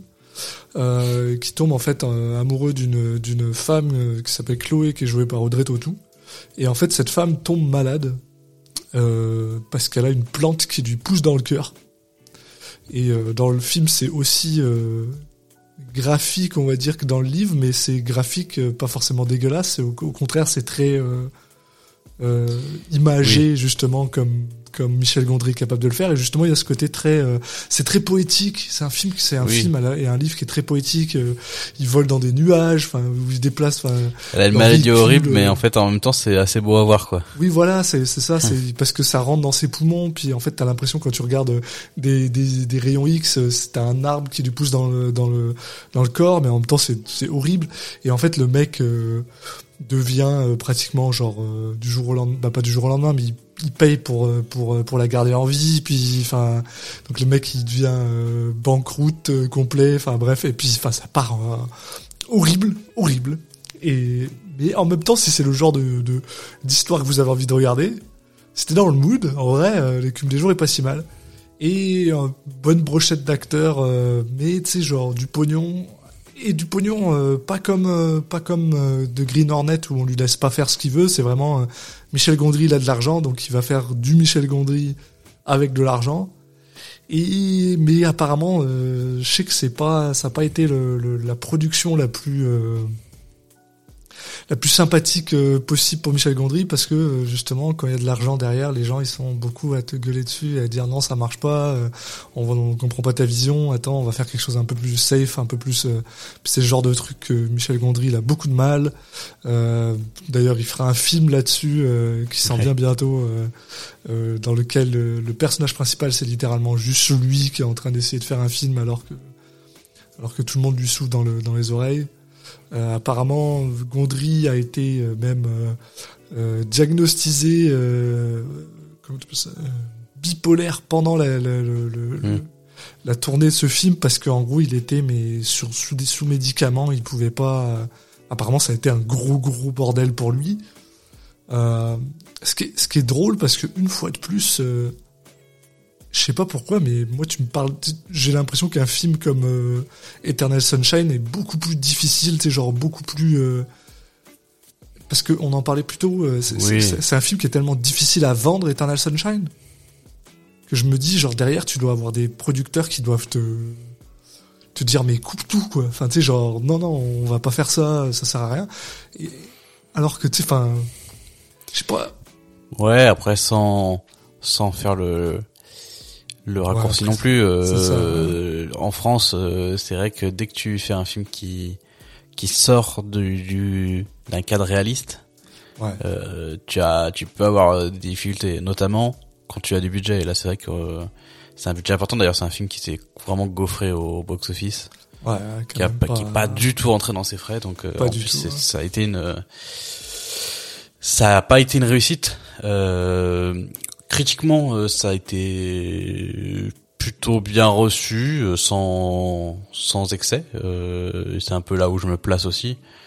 C'est un film que, en fait, j'apprécie qu'il existe et je trouve c'est un film très honnête. C'est pas un film que j'ai un un amour non plus, euh, dans le sens où voilà, je, je le trouve un peu moins euh, un peu moins naturel, un peu moins je sais pas, c'est un peu plus euh, fabriqué. Euh, Ouais. Il y a moins de, de, de gonderie que dans ces des films précédents. Euh, euh, voilà, on, on la science des rêves, euh, Ten Potato Nine, euh, même même si là on, on, a, on a déjà dit que c'était pas un scénario totalement de lui. Euh, je sais pas, il là, tu un, tu sens a qu'il y a eu plus de réflexion sur le, sur ce qu'ils allaient montrer, que ça c'est, il y a eu moins de, c'est moins direct de son cerveau à, à ce qu'on voit à l'écran. Il y a, il y a eu du passage justement par, bah, ça peut être ça par des producteurs, par le, en tout cas ça a été plus, il y a plus une auto euh, euh conscience, conscience, conscientisation, conscientisation, ouais, conscientisation, oui c'est ça, de, du, du, travail qui, du, du film qu'il allait rendre. Ouais. Euh, et le budget, il euh, y a un peu hein, ce côté euh, où le budget est un peu une prison aussi du truc quoi. Euh, je sais pas aussi même au niveau du choix des acteurs et tout, est-ce qu'il a eu autant les le la liberté, c'est c'est de la des supputations, mais en tout cas il y a une une ambiance qui s'en dégage qui est je sais pas qui qui me touche moins parce qu'il y a voilà il y a y a un peu plus d'artifice. Euh, je trouve que visuellement, même euh, voilà, il y a ce côté, on va faire des trucs du poétique, mais en même temps, c'est c'est fait avec un, il y a moins ce côté papier mâché, euh, un peu, mais un peu moins dans les effets spéciaux, tu vois, c'est un peu voilà et bon, c'est tout ça qui fait que que j'apprécie moins, même si en fait c'est le genre de film que tu dis, c'est content qu'on qu'il existe et que il a sans doute euh, avec plein d'autres aidé à ce qu'il y ait encore des films euh, des, qui, qui sortent de l'ordinaire qui puissent être faits en France quoi. Ouais bah. Mais, Mais du coup pas avec d'aussi gros budget quoi. Et puis c'est ouais, aussi quand même pas mal cassé la gueule donc je pense que ça a dû aussi calmer un peu du monde. Euh, après euh, bon il mm. faut aussi reconnaître faut faut le dire je trouve sincèrement adapté du Jean-Paul Sartre euh, euh, non, du Jean-Paul Sartre. Boris Vian. Du Boris Vian. Bah, du Jean-Paul Sartre aussi, c'est difficile. Mais du Boris Vian, c'est, c'est, déjà pas facile. Alors, euh, ils sont quand même allés chercher un, un, directeur qui, qui était capable. Et c'est, c'est quand même assez impressionnant d'avoir réussi à faire ça. Mais c'est vrai que malheureusement, c'est pas forcément son, son, son meilleur. Après, euh, alors moi j'ai pas vu le prochain Microbe et Gasoline, mais il me semble que euh, en tout cas, ça a l'air très petit budget. Oui, mais en, en tout cas, euh, l'écume des jours a l'air d'avoir, euh, en tout cas, rapproché euh, Boris, Boris Vian, n'importe quoi, d'avoir rapproché Michel Gondry et Audrey Tautou, puisqu'ils ont quand même l'air de, bah, ils comptent, elle, compte, elle est aussi dans Microbe et Gasoline, et apparemment c'est aussi elle qui l'a un peu, qui lui a un peu dit ah tu devrais faire des films un peu plus personnels après, après l'écume des jours ou des trucs comme ça, donc. Donc ça a l'air d'être un peu justement ce vers quoi on se... On, bah, on passe d'un budget de 20 millions à 4 millions 5 effectivement. Euh, par contre, euh, une autre belle foirade au box-office parce que bah, vraiment personne n'est allé voir ce film. Bah, euh, moi je, je, je l'ai. Bah moi je connaissais pas l'existence de ce film avant qu'on se penche sur cet, cet épisode, hein, si je dois être honnête. Ouais. Puis c'est con parce que tu vois, je, je l'ai pas vu, mais je lis un peu le, le c'est le synopsis et je suis genre bah zut, ça a l'air quand même beaucoup plus intéressant en fait. Enfin, je veux dire, ça a l'air un peu plus whimsical, euh, complètement taré, un peu comme Gondry pourrait faire. Puis c'est dommage, raté. Mais bon, donc je suis pas de temps euh, emmerdé de pas l'avoir vu. Je sais pas, c'est un peu triste. Je sais pas, il fut un temps, moi tu me disais le nom de Michel Gondry, ça me faisait euh, ça, ça me faisait rêver, mais bah c'est vrai que ces derniers films, un peu moins. Cela dit, le livre des solutions, qui est son film d'après. Qui... qui est sorti, qui est sorti il y a vraiment peu de temps.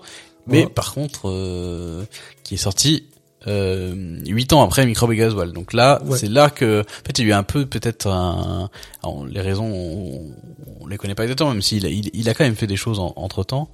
Euh, il y a quand même euh, peut-être que je sais pas The Green Hornet enfin en tout cas Green Hornet pas forcément ça c'est son retour en France mais en tout cas le, la, la non réussite de l'écume des jours et Micro Gasoil je pense ça c'est là ça y est ça ça a fini par faire son son pli et faire qu'il mette quand même pas mal de temps à revenir. Par contre ce qui est assez sympa c'est qu'il revient quand même avec un film euh, alors pas un budget monstrueux même même assez faible. Très faible. Euh, mais alors c'est bizarre parce que à la fois il a un budget qui est encore plus faible que que Microbe Gasoil, mais alors dans le dans la présentation, dans le, le la publicité qui a été faite, j'ai l'impression que c'est beaucoup plus important. Alors notamment parce que c'est euh, mené par Pianinek, qui est, quand même euh, assez bankable, hein, euh, et, même Blanche Gardin, voilà. d'ailleurs, euh, un, un Pierre Ninet sur un sur un film qui justement qui a, qui a un budget euh, minable. Euh, parce que c'est clair que c'est parce que je pense que le gars avait envie de travailler avec Michel Gondry, quoi. Enfin, parce que parce que bon, euh, ouais, le gars il pourrait aller faire ce qu'il veut maintenant en ce moment. hein. En ce moment, il prend il prend des chèques à droite à gauche s'il a envie, donc euh, donc c'est quand même Mm. sympa. Faut, faut reconnaître ça. Euh, et puis euh, puis Non, ouais. clairement, c'est, je pense que euh, je sais pas comment ça s'est passé au niveau de la, de la production, mais euh, euh, a priori, euh, il, il est arrivé quand même assez tôt dans le dans le projet. C'est possible que ça ait beaucoup, ça, ça ait ouvert des portes à Gondry, hein, Ah bah, parce que clairement là, on est sur un projet très euh, où Gondry, bah, il est aussi au scénario et et pour pour cause. Euh, clairement, ça parle de lui. C'est c'est Ouais. le, le film de Gondry qui parle, qui parle le plus de lui-même, même si on a déjà dit qu'il parlait déjà beaucoup de lui-même dans ses précédents films, euh, et notamment euh, sur le fait qu'il s'aimait pas trop. Euh, là, ça continue. Hein. Là, ça continue bien même. Ouais. Non, puis euh, ça continue bien et comme on disait un peu euh, plus tôt sur le sur l'écume des jours, là c'est littéralement en fait, je pense qu'il a pris les expériences de ce qui lui arrivé pendant l'écume des jours. Il a pris huit ans à écrire un film et il en a fait un film quoi. Et euh, et c'est c'est c'est vraiment ça quoi. C'est t'as même toujours des petits euh, t'as des petites piques euh, puisque donc Pierre Ninet joue un gars qui s'appelle Marc je crois. Ouais Marc Mark Baker. qui est un directeur euh, et le film littéralement commence euh, dans une salle de réunion avec des gens qui lui disent euh, mais on comprend rien à ton film en fait Euh, les, les acteurs on peut pas les voir et en fait quand tu regardes tu vois une image euh, de, de, de l'écran puis en fait tu vois des nuages avec de l'eau qui flotte je sais pas quoi puis tu te dis ouais ok d'accord c'est c'est l'écume des jours quoi enfin le gars il se fait il se fait des petits Après, clins d'œil à droite à C'est gauche vrai qu'il a l'air un peu nul son film. il est, alors sauf. Après, tout au long du film, les extraits qu'on en voit du film dans le film, je sais pas, j'ai l'impression que ça a l'air de mieux en mieux, mais Ah mais ouais mais enfin tu vois tu gagnes 10% sur euh, quand tu pars de 1% Ouais. c'est pas c'est pas incroyable hein, mais euh, ça reste pas ouf. Mais c'est vrai que, ouf, bah après, je pense que c'est c'est c'est le c'est le but, hein. Ça, on met les potards gueule. un peu à fond pour euh, pour pour bien exprimer ça. Donc euh, oui, l'idée, donc on lui dit ça. euh, les producteurs veulent reprendre la main sur le film et eux, ce qu'ils Ouais. font, c'est que lui et son équipe de montage, euh, ils, bah, ils prennent les rushs en fait et ils se barrent euh, chez la chez la, la tante de Marc euh, dans la dans la campagne pour aller euh, finir le montage, euh, bah, pour qu'ils puissent garder euh, voilà, le contrôle sur leur euh, le contrôle artistique sur leur film. Voilà. Et ça parle de plein de trucs. Ça parle notamment, bah voilà, euh, une des angoisses de, de, de Marc, donc le réalisateur, c'est qu'il a pas envie de, de, de voir le montage de son film. Ouais. Et pendant tout le long du film, il va essayer, il va essayer de trouver des trucs à faire plutôt que ça. Ça, je pense que voilà, c'est le côté, euh, le réalisateur qui a peur de finir son film. Euh, ça marche avec plein de, d'art, de, sûr. de mouvements artistiques différents. Hein. euh, ça marche avec les albums, avec la, la- quand c'est pour ceux qui font de la musique, etc. Le côté de voilà, quand on dit que c'est fini, bah on peut plus retoucher. Donc ça parle de ça, et puis ça parle beaucoup aussi du fait que euh, donc le personnage de Marc est euh, horrible avec les personnes qui sont autour de lui. et du coup, c'est Michel Gondry qui dit putain, je suis quand même un connard. Euh, alors là aussi, les potards sont poussés à fond, Ouais. euh, notamment. Enfin, c'est ce qui me je pense que qu'est le cas parce que notamment le fait que tout le monde euh, reste globalement euh, proche de lui jusqu'à la fin et tout. On imagine que c'est Marc, c'est voilà Gondry vu par Gondry, donc qui exagère euh, les traits et qu'il est pas si horrible dans la vie. hein, en tout cas, on espère. Euh, et puis clairement, bah c'est un euh, Pianine dans le film est bipolaire, il prend des médicaments ou arrête de les prendre. Enfin, ça dépend des moments, mais mais euh, c'est dur d'être plus clair sur le, le sur la sur la représente- de sur qui il représente quoi. Ouais, puis non, puis c'est ça comme tu dis. je pense que c'est c'est quand même très. Ouais, bah c'est c'est c'est littéralement le cerveau d'une personne euh, d'une personne qui a, qui a beaucoup de problèmes parce que on est tous pareils, hein, on se voit toujours pire que ce qu'on est au final. Bah surtout quand on, quand on est dans une euh, dans une phase de regret quoi.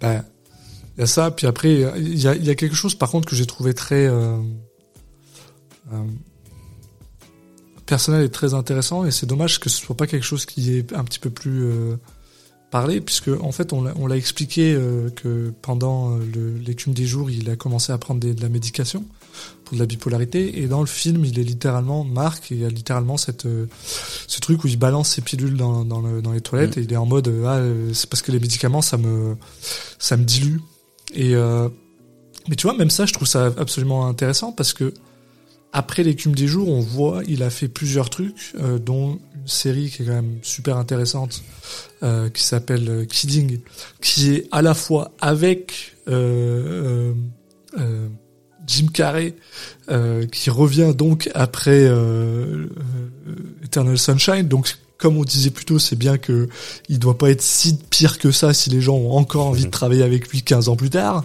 Tu sais et à côté de ça, c'est aussi un truc, je pense que c'est probablement euh, une- peut-être la chose la plus imaginative qu'il ait faite, parce qu'il y a énormément de, de, de, de choses, il y a tout, il y a de l'émotion, il y a du whimsical, il y a du, il y a du réaliste, du, du, du non-sens, enfin c'est quelque chose qui touche à tout dans ce qu'il a fait. Et c'est vraiment drôle parce que bon, on assume qu'il était probablement sous médication à ces moments-là. Euh, microbe et gasoil qui a quand même l'air euh, un peu pété aussi, on assume qu'il était aussi sous médication. Et c'est quand même assez drôle qu'il- lui-même considère que peut-être que ça le, ça le, tu sais, ça lui, ça, ça lui pète un peu le cerveau, alors qu'au final, ça a pas l'air tant que ça. Même si je Ouais, dirais par contre temps- que le, le livre des solutions, lui, c'est le film qui est peut-être aussi, en une fois de plus, le moins. euh, le moins délirant de ce qu'il a fait aussi, enfin qui est très classique dans sa cinématographie. euh. Et tu vois, en même temps, dans le film, quand il arrête de prendre les médicaments, tu ressens qu'il va moins bien.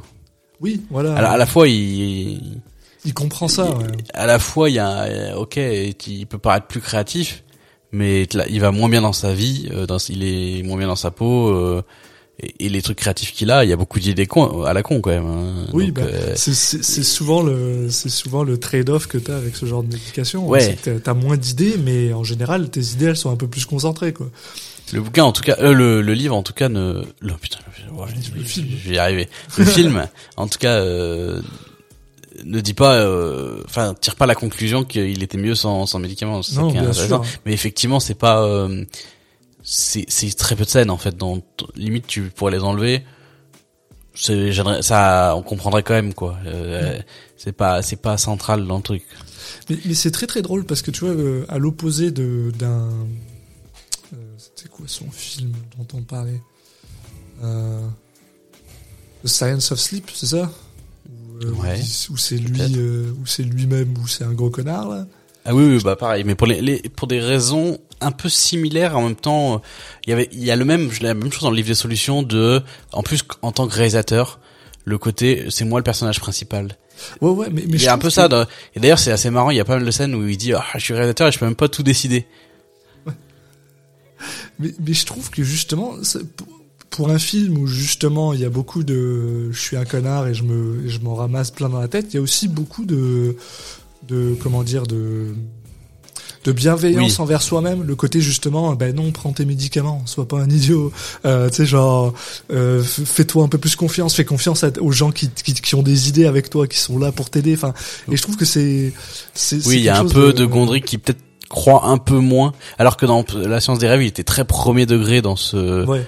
Dans ce le fait de disais, se reprocher des choses là peut-être qu'il y a un côté où il y croit un peu moins ou en tout cas il, il a un peu plus de recul par rapport à ça.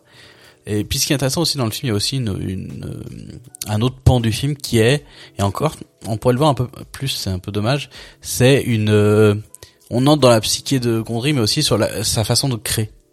Ouais.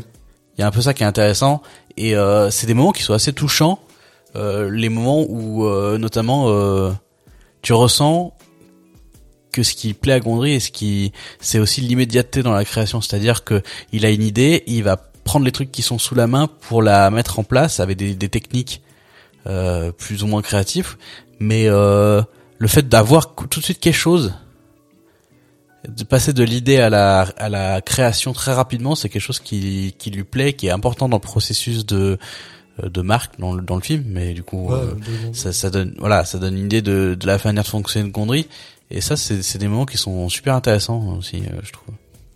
C'est- vrai qu'il y a, c'est- c'est c'est vrai que c'est assez intéressant parce que ce film-là, je pense que comme tu dis, c'est probablement la chose la plus, euh, la plus proche du, du ouais de la manière dont il crée ses trucs. Donc c'est vraiment Mm. c'est presque un- c'est presque un documentaire, j'ai envie de dire, probablement un peu imagé et, et amélioré, mais c'est vrai qu'il y, a- il y a beaucoup beaucoup de choses. Puis il y a aussi le côté où tu te rends compte que il a vraiment ce côté très manique en fait, comme comme personne, où, euh, où il a besoin de, de ouais bah ouais t'as raison en fait c'est c'est c'est dans sa tête, ça a besoin de sortir en fait. Il y a pas de c'est on n'est pas on n'est pas avec David Fincher qui a besoin de plancer penser son plan pendant six mois et après ça l'emmerde presque de tourner. Euh, c'est genre non non non faut que ce soit fini quoi. Faut que ce soit dehors faut que ce soit poussé. Et c'est à la fois extrêmement drôle parce que d'un autre côté on a un gars qui refuse de voir son propre film Oui. tant qu'il n'est pas terminé. Et même là t'as l'impression qu'une fois qu'il sera terminé il a pas envie de le voir tant que ça son film. Mais il il a besoin de le, il veut le sortir. Et en même temps ça lui prend trois ans avant de sortir un truc ou enfin tu sais enfin il y a, y Ouais, a bah y a le côté euh, de, il y a toujours une nouvelle idée. ouais c'est ça ouais, ouais. Il y a toujours une nouvelle idée ou une nouvelle façon de faire ce que tu as déjà fait. Et pareil. en fait, euh, à un moment, il faut se poser et finir les idées que tu avais déjà commencé, quoi. c'est ça Et d'ailleurs, euh, c'est marrant parce que franchement, je trouve, je trouve que c'est un film qui, qui, qui est vraiment en miroir avec la science des rêves. hein. Parce que dans la science des rêves, c'est un des thèmes du film. Le côté euh, euh, finir les choses qu'on a commencé. Ouais. Justement, où il reproche à- au personnage euh, de euh, Charlotte Gainsbourg de, de pas de pas finir ce qu'il a commencé. Il reproche à, il dit que sa mère, elle faisait pareil, etc. Et du coup, là, on est sur un sur un truc où cette fois, il se le reproche limite à lui-même. Ouais. Donc c'est assez assez marrant le euh, voilà. Après c'est vrai que c'est un film euh, je pense pour un public qui va pour euh, voilà pour aller voir un film enfin sans sans sans se poser plus de questions, je peux comprendre que c'est un moment agréable mais sans plus. Là Ouais, où ouais. en fait euh, mais un peu comme d'autres films qu'on a parlé de lui précédemment, il y a un peu ce truc quand t'as le contexte, quand en fait tu vas analyser le film, tout de suite tout va devenir plus intéressant. Ouais. Euh, là où une juste un visionnage de, de spectateurs, de, de, de, de pur divertissement, euh, je, le, je pense que le, le, le film remplit ce rôle-là euh, déjà de base. Mais forcément, tu, tu loupes un pan, un pan de film, quoi. Ouais, c'est ça. Après, c'est parce que et je pense que ça vient aussi un peu avec le côté. euh, je sais pas comment expliquer. Je veux pas le, je veux pas le dire de, de, manière méchante. hein. Moi, je trouve que ça a sa place dans, dans le dans le, le, paysage audiovisuel. hein. Mais c'est vrai que c'est un film qui serait peut-être plus à l'aise euh, euh, à la télé. Tu sais, hein, pas un téléfilm non plus. On n'est pas dans un téléfilm, mais tu sais le genre de film où que tu vas regarder un dimanche soir euh, parce que ça passe à la télé et que tu veux euh, juste euh, je trouve que c'est c'est ce genre de, de c'est un peu ce Ouais, genre de côté là parce que parce que moi sincèrement je vais être honnête avec toi euh, et tu l'as dit très bien tout ce qui moi ce qui m'intéressait c'était c'était de pouvoir observer Michel Gondry quoi. Et Pierre Ninet qui j'aime bien ce gars-là puis il joue il joue quand même plutôt bien euh, il joue plutôt bien euh, Michel Gondry mais en même temps, je me dis, quand t'as la source juste en face de toi, de l'autre côté de la caméra, ça doit pas être si difficile. Bah, après, c'est vrai que c'est un rôle un peu compliqué parce que tu joues un personnage qui est à la fois antipathique et qui peut être touchant par moment, quoi. Ouais. Mais je pense qu'il y a ça, il y a le fait que c'est Pierre Ninet aussi qui, qui fait que ça joue bien, parce que le mec, il a une bonne face. Et il est aussi, en général, plutôt bien reconnu comme une personne un peu, euh, un peu sympathique, quoi. Donc, euh, c'est peut-être un peu plus facile de mettre ça sur le visage de Pierre Ninet que si ça avait été, Oui. euh, j'allais dire Pierre Richard, mais non, Pierre Richard, ça va aussi. non, pas pourquoi. sympathique aussi. mais euh, mais voilà donc donc c'est sûr que c'est peut-être un peu plus difficile peut-être qu'on devrait demander à nos parents si on leur dit tiens regarde ce film et dis-nous ce que t'en penses peut-être qu'on aurait un peu plus de- ouais. Non, mais c'est sûr qu'il y a des films qui sont qui se qui où tu vas pas du tout avoir le même ressenti selon ce que tu venu, t'es venu chercher dedans, quoi. Ouais. Et c'est pour ça que peut-être que son cinéma effectivement se prête moins euh, à des gros succès au box-office.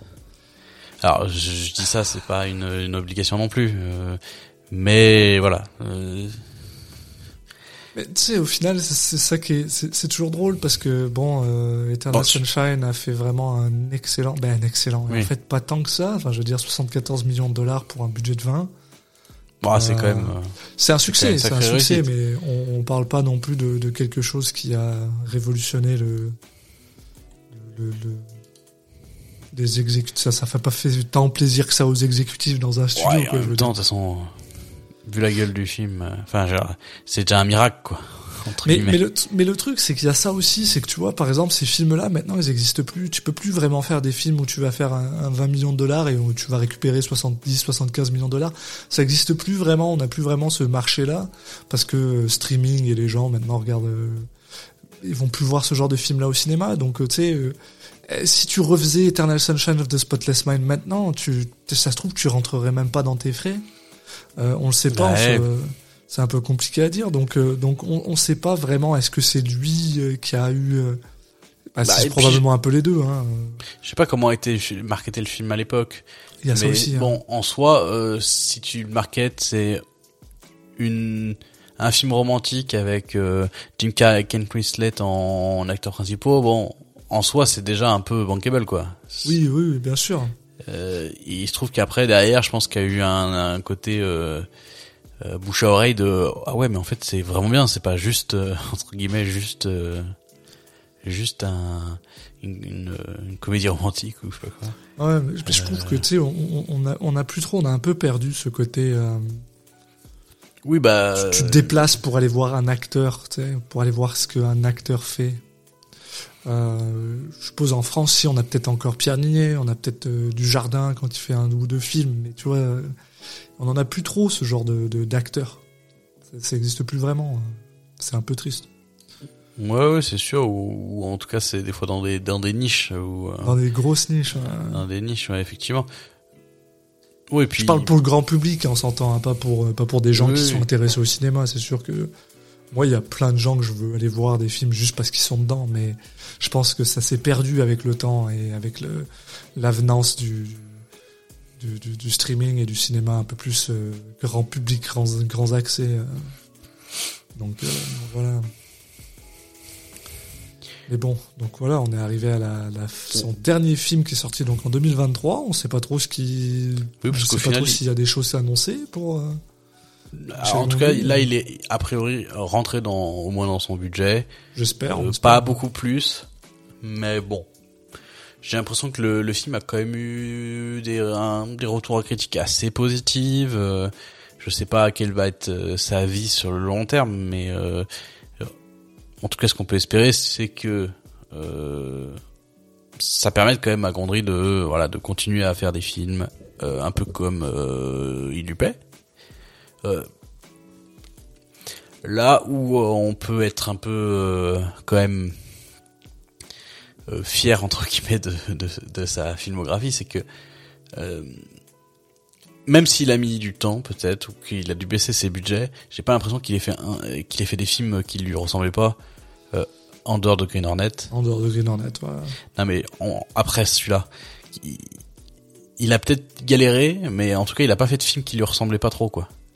Non, puis euh, tu vois, genre même par exemple pour euh, pour l'écume des jours où on parlait que bon, Mm. il a galéré un peu machin. Au final, euh, il y a quand même beaucoup de de, de lui dans ce dans ce film-là. Tu sais, euh, c'est pas le, le genre de truc. C'est pas comme on disait, c'est pas Green Hornet où il a complètement dilué ce qu'il faisait. Euh, Oui, et puis c'est un projet qui est naturel en fait dans sa filmographie. Exactement. Et donc, euh, tu sais, je veux dire, pour une carrière, puis, puis c'est toujours ça, c'est assez drôle parce que tu sais, des fois, on, on- on a fait des épisodes, euh, on n'a pas trop, mais il y a aussi des gens où en fait, tu vois, ils ont peut-être fait 15, 20 films ou grand max dans toute leur carrière. Et puis c'est pas mal tout ce qu'ils ont fait. Peut-être qu'ils ont écrit des livres à côté ou et puis ils s'en foutaient. Lui, le gars, euh, tu sais, oui, ok, il a peut-être fait euh, 12 films et encore même pas. Mais à côté de ça, enfin, le nombre de de courts métrages qu'il a fait, le nombre de, de, de trucs. Enfin, le gars, j'ai l'impression que c'est un véritable artiste, lui. Tu sais, c'est le genre de gars, tu te dis pas, euh, non, quand il rentre chez lui, le mec, il s'assoit sur une chaise et il fait rien, quoi. Je suis convaincu que le mec, il doit peindre, il doit faire des trucs. euh, ça se trouve, personne les voit, ce qu'il fait. C'est juste des trucs dans son garage. Mais c'est le genre de mec, t'as l'impression qu'il est toujours en train de créer. Donc, euh, ah, je veux Oui, dire, là, il a continué à faire des pubs, il a continué à faire des Ouais, clips. Euh, des courts métrages. euh, C'est- tout ce que tu peux espérer, je trouve, dans, dans, dans, dans, une vie, en fait. Enfin, même moi, tu sais, je veux dire, j'écris sur le côté, on fait des podcasts, toi et moi, ensemble. Et tout ce que je veux, c'est que dans 20 ans, euh, je, je continue à faire des trucs et que je puisse manger, quoi. J'ai payé, j'ai, je suis capable de payer mes, mes taxes et je peux manger, quoi. Enfin, et que je continue à créer des trucs. Et j'ai l'impression que c'est vraiment le genre de personne euh, Oui. qui, et, même si c'est un peu dommage, je trouve qu'on le voit un peu moins. même si, comme je disais, on parlait un peu plus tôt de, de, de Kidding, donc une série qui a juste fait deux, deux saisons, je crois, en, en 2018 et 2020. Euh, il a dirigé 8 des épisodes, il y en a, a peut-être 24, un truc comme ça, je crois que c'est 12 par saison. Euh, et c'est pareil, il en a écrit beaucoup, enfin, il était showrunner là-dessus, enfin, c'était quelque chose de, de, plutôt cool, quoi. Et, euh, et je sais pas, en fait, je serais content de revoir une autre, une autre série qui serait faite par lui, je serais curieux de voir ce que ça pourrait donner aussi, euh, je serais curieux de voir un autre film. Euh, je serais aussi curieux qui, j'aimerais ça qu'il retourne avec Charlie Kaufman en vrai. J'aimerais ça qu'ils refassent un film ensemble, mais. en tout cas, moi j'ai envie d'un autre film qui soit pas forcément euh, aussi personnel que le livre des solutions. Oui. c'est intéressant de, de, se dire ah vas-y euh, j'écris euh, sur moi. Et... Mais bon, là c'est vrai que j'ai envie d'un peu d'autre chose maintenant. Puis, puis j'ai pas, j'ai peur, j'ai pas envie qu'il tourne en rond là-dessus quoi. Ouais, mais puis surtout, je sais pas, le gars il a 60 ans maintenant, tu sais, je serais curieux de voir. Mm tout ce qu'il a appris et tout ce qu'il est capable de faire, est-ce que tu es capable de faire un. Est-ce que tu es capable de nous faire retomber en enfance un petit peu, tu sais, comme t'es. Avec, avec de l'émotion, comme tu fais, quoi, mais. Euh... C'est, enfin, comme je, l'ai déjà dit plusieurs fois, mais pour moi, son film préféré de Gondry, c'est. Euh, c'est. Euh, Be Kind Rewind, soyez sympa rembobiné, même si c'est pas son meilleur, je, on l'a déjà dit, son meilleur, c'est clair que c'est Eternal Sunshine. Mais tu vois, genre, la raison pour laquelle je préfère regarder un Be Kind Rewind à Eternal Sunshine, c'est parce que euh, Be Kind Rewind, quand je le regarde, j'ai l'impression de retomber en enfance, tu vois.